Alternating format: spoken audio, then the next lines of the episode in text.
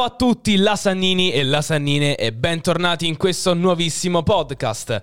Oggi ai microfoni di Radio Lasanne Verdi, Dante e... Alighieri. e Carmine, sempre lo spiritosone, con il nostro ospite di nome Roccia. Ciao Roccia. Ciao. Ciao ragazzi, ciao a voi e a tutti gli ascoltatori di Radio Lasagne Verdi. State bene? Sì, sì, tutto bene. Tu Siamo come tutto a stai? posto.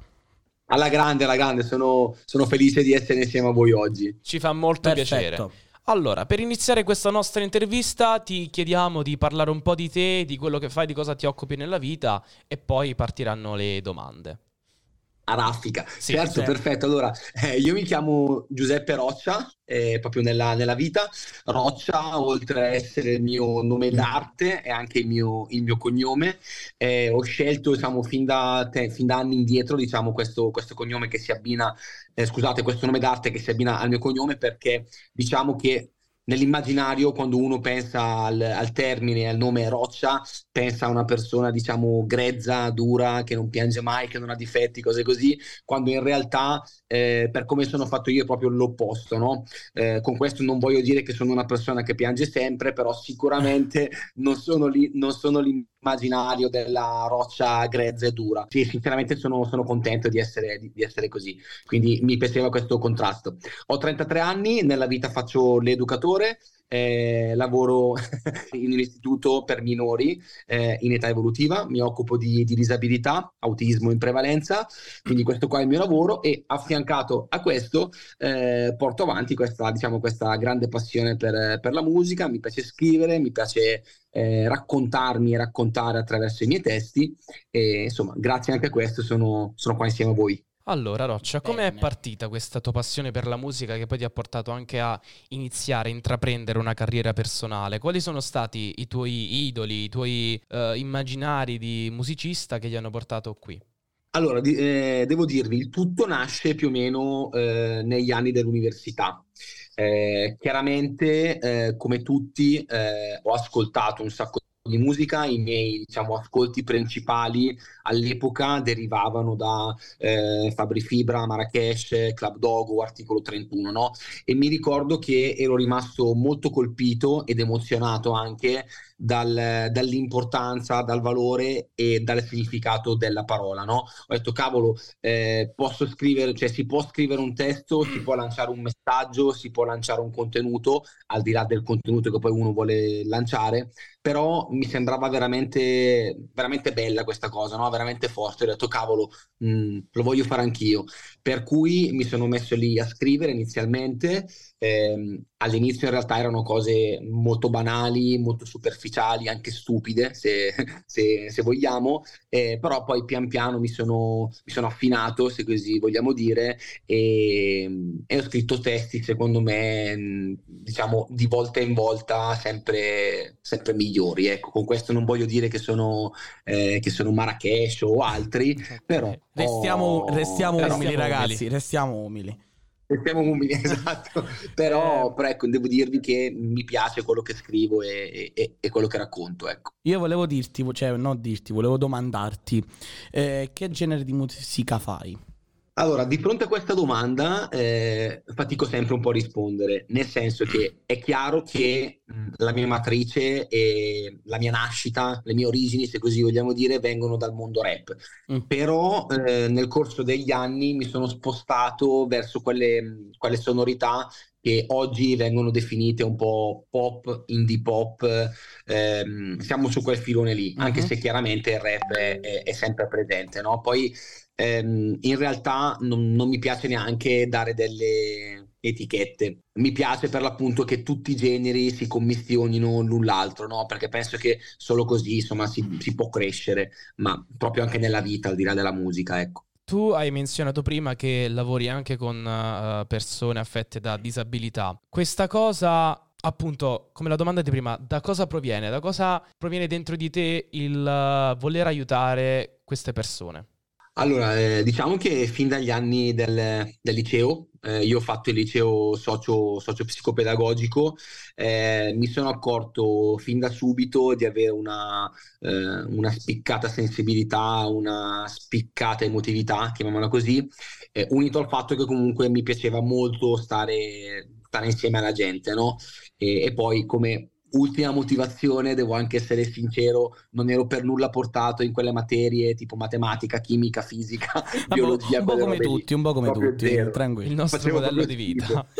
ecco, però, però, questa è proprio l'ultimissima motivazione, eh. cioè in primis ci sono quelle che ho detto prima, quindi eh, sentivo di avere quelle, quelle caratteristiche, mi piaceva stare in mezzo alla gente e mi piaceva l'idea e mi piace tuttora di poter essere di aiuto ad altre persone per provare a migliorare la loro qualità di vita, ecco, perché poi non si fanno miracoli a fare il lavoro che faccio io, anche perché lavorando con le persone non c'è un criterio quantitativo che ti dice certo. ok, hai fatto il tuo lavoro bene, cioè non c'è esatto. uno più uno, due e quindi ecco, cerco sempre di impegnarmi al massimo, fare le cose al meglio, come dicevo prima, per migliorare la, la qualità di vita, ecco, eh, di altre persone. Tu con i bambini di cosa ti occupi?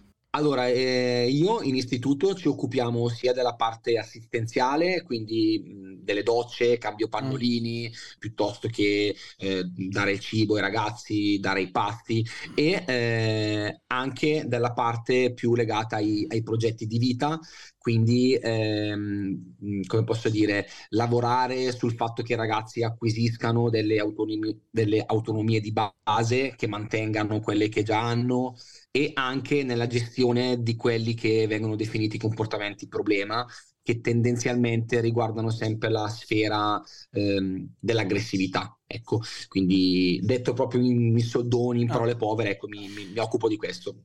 Progetti di vita e eh, parte assistenziale. Come attività cosa, cosa fate? Cioè...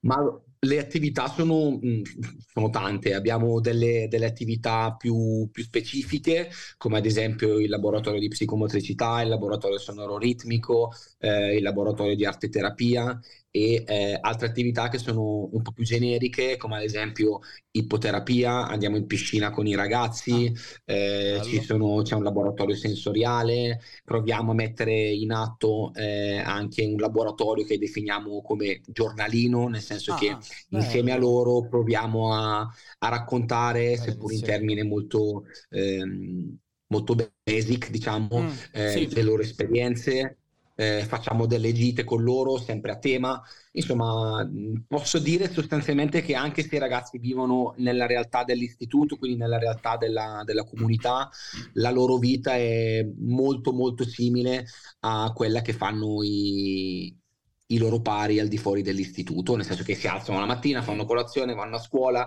rientrano, hanno le attività, eh, mangiano, vanno a nanna, poi Vabbè. si rialzano, insomma, è, è, molto, è, molto, simile, ecco. Sì. Ok, e tu da cantante, da artista, hai mai usato la musicoterapia con uh, questi bambini? Sì, sì, assolutamente, nel senso come vi dicevo prima, eh, all'interno delle attività che facciamo abbiamo anche il laboratorio sonoro ritmico che praticamente è strutturato in base eh, al tema principale che scegliamo ogni, mm. ogni, anno.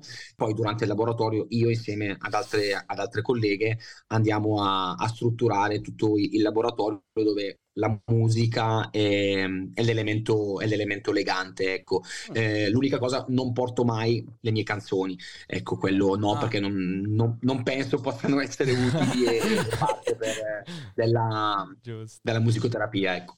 E se possiamo chiedere informazioni su questo centro di... Mm, non so come vuoi chiamarlo tu, come... Ma, eh, in teoria è un istituto di riabilitazione. Ok, ah. allora se posso chiederti informazioni su questo istituto di riabilitazione, mm, dove è collocato? Forse alcune persone potrebbero trovare aiuto con voi, quindi potreste essere un punto certo, di, certo. di, aiuto per uh, le persone appunto bisognose di questo. Se puoi darci alcune informazioni su questo istituto anche a livello... Certo, a, livello ge- eh, geografico. Livello, allora, sì. eh, il mio, istitu- il mio istituto si chiama Angelo Custode e si trova a Predore, che è in provincia di Bergamo, però ecco, nel senso, detto proprio in parole povere, non è che si viene lì, si bussa e si entra, ci sono delle eh, liste vabbè. di attesa e poi ecco sono, sono cose che sono gestite da eh, assistenti sociali e, piuttosto che altre agenzie ecco eh, una non doma- è proprio così una domanda entrare, ecco. nel particolare quanti bambini conta la struttura? Allora, i bambini che vivono all'interno sono 25, ah. poi abbiamo anche il, ehm, il, day hospital, quindi il centro diurno, mm. poi abbiamo anche eh, un altro piano che è dedicato alle terapie ambulatoriali che insomma riguardano la logopedia, la fisioterapia, eh, abbiamo diverse realtà all'interno dell'istituto. Ecco, io sono residenziale, quindi ehm, lavoro con i, con i, bambini e ragazzi che vivono lì ah. in istituto. Ok, quindi oggi con questa chiacchierata siamo andati a fondo di questo istituto di riabilitazione consigliato assolutamente da tutti quanti. E per concludere al meglio questo podcast ti chiediamo un consiglio per i giovani una perla. di oggi. Una perla del giorno. Allora, eh, io mi rifaccio sempre al, al, fatto della musica, ma come diciamo, la prendo come scusa per dire que- questa cosa. Eh, il succo di quello che voglio dire è di eh, se avete delle, delle, idee che vi passano per la testa, ovviamente sane e non malsane, ci mancherebbe. Assolutamente. Eh, esatto. Antonio, hai capito? Seguitele. Hai capito, Sa- Sane, Antonio, mi raccomando. No, era, era doveroso dirlo. Ecco. Oh, certo. inseguitele, inseguitele, fate le vostre eh, metteteci sempre costanza e determinazione, sappiate che dove, dovete fare dei sacrifici perché per qualsiasi cosa, che sia musica, che sia eh, scrivere un libro, che sia realizzare un podcast come, come state facendo voi, sì, certo. che sia fondare una radio, che sia tantissime altre cose, eh, nulla piove da, dal cielo, bisogna investire tempo, a volte anche soldi. Eh, ah, bisogna... quella, quella secondo me è la prima cosa, quella è la prima cosa.